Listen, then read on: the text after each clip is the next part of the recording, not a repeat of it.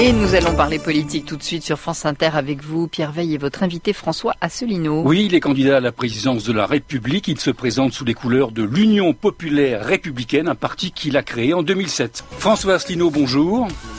Vous êtes euh, énarque, ancien inspecteur général des finances. Vous êtes candidat à la présidence de la République. Vous vous présentez sous les couleurs de l'Union populaire républicaine, un parti que vous avez créé en 2007. D'abord, une question d'actualité. François Asselineau, comment interprétez-vous euh, ce changement historique? La CFDT devient le premier syndicat dans le privé détrônant la CGT.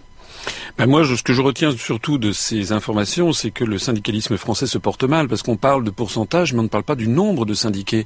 Or, il y a de moins en moins de syndiqués en France. Euh, alors, si on compare par exemple avec un pays comme la Suède, où beaucoup plus de gens sont syndiqués. Euh, moi, ce que je voudrais dire, c'est que, en fait, s'il y a de moins en moins de syndiqués en France, c'est parce que les Français considèrent, à juste titre, me semble-t-il, que les centrales syndicales ne défendent pas tout à fait leurs intérêts, du moins pas comme ils le faisaient dans les années 60. La CGT d'aujourd'hui n'a rien à avec la CGT des années 60 de Georges Segui, par exemple. Et pourquoi parce que les grands syndicats français appartiennent à la Confédération européenne des syndicats et sont en partie, en partie financés par la Commission européenne qui finance les syndicats français, CGT, CFDT, notamment pour qu'ils acceptent le principe de l'agenda 2020 et des grandes réformes de structure imposées par la construction européenne. De telle sorte qu'en fait les syndicats maintenant sont pris entre deux feux, si j'ose dire, et n'ont plus le, le, rôle de défense systématique euh, des intérêts des travailleurs.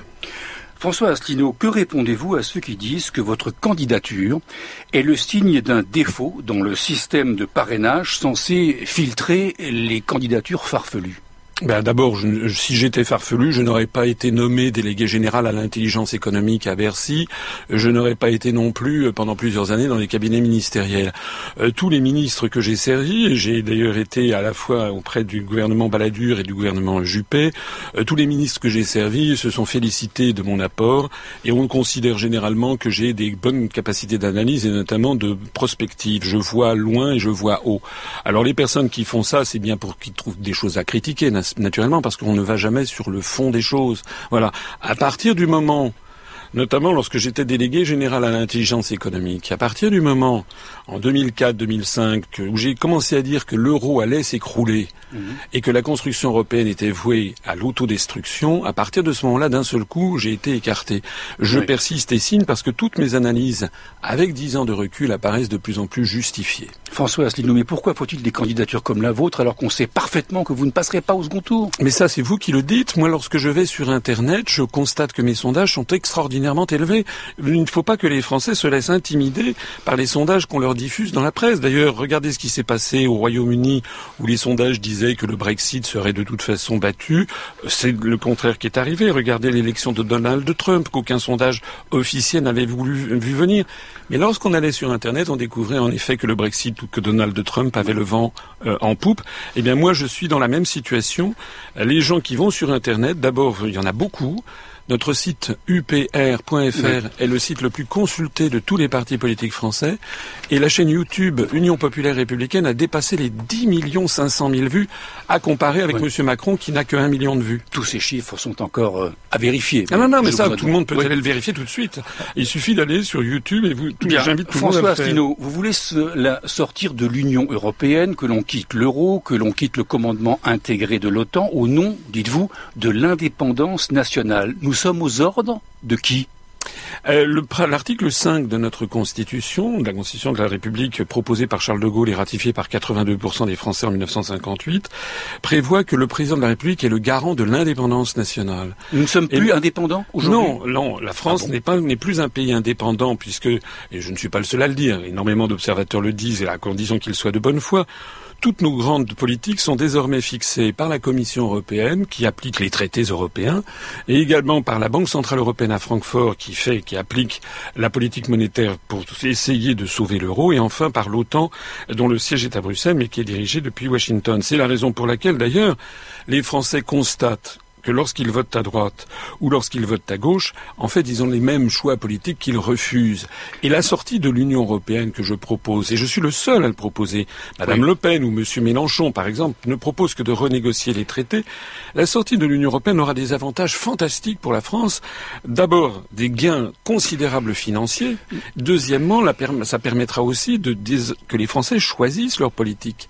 Mais vous dites que nous ne sommes plus euh, libres, que nous ne sommes plus indépendants. Mais lorsque la France décide des opérations militaires au Sahel, en Irak, en Syrie, elle le fait seule Oui, elle le fait seule, bien entendu, mais elle le fait formellement. Non, attendez, formellement, elle le fait seule, mais elle le fait dans, dans un cadre international.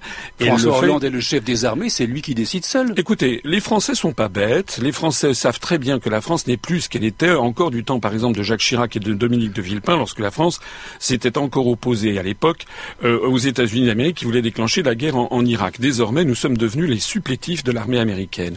Mais je voudrais revenir sur ce que je disais à l'instant.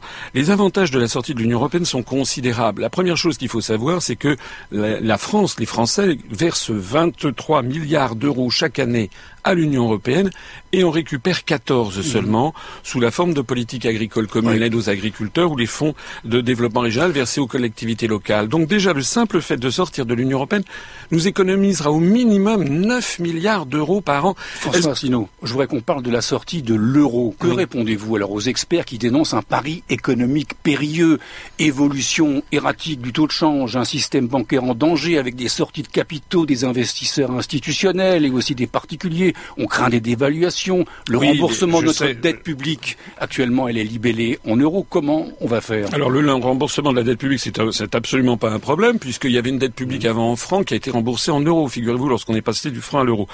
Euh, en jargon technique, ça s'appelle l'ex monetae, c'est-à-dire qu'il est prévu pour les, les dettes qui sont de droit national qu'elles soient remboursées dans la monnaie nationale. Aucun risque, vous ne craignez Non, 98 à 99% des dettes publiques et privées en France sont libellées en droit français, donc seront remboursées francs.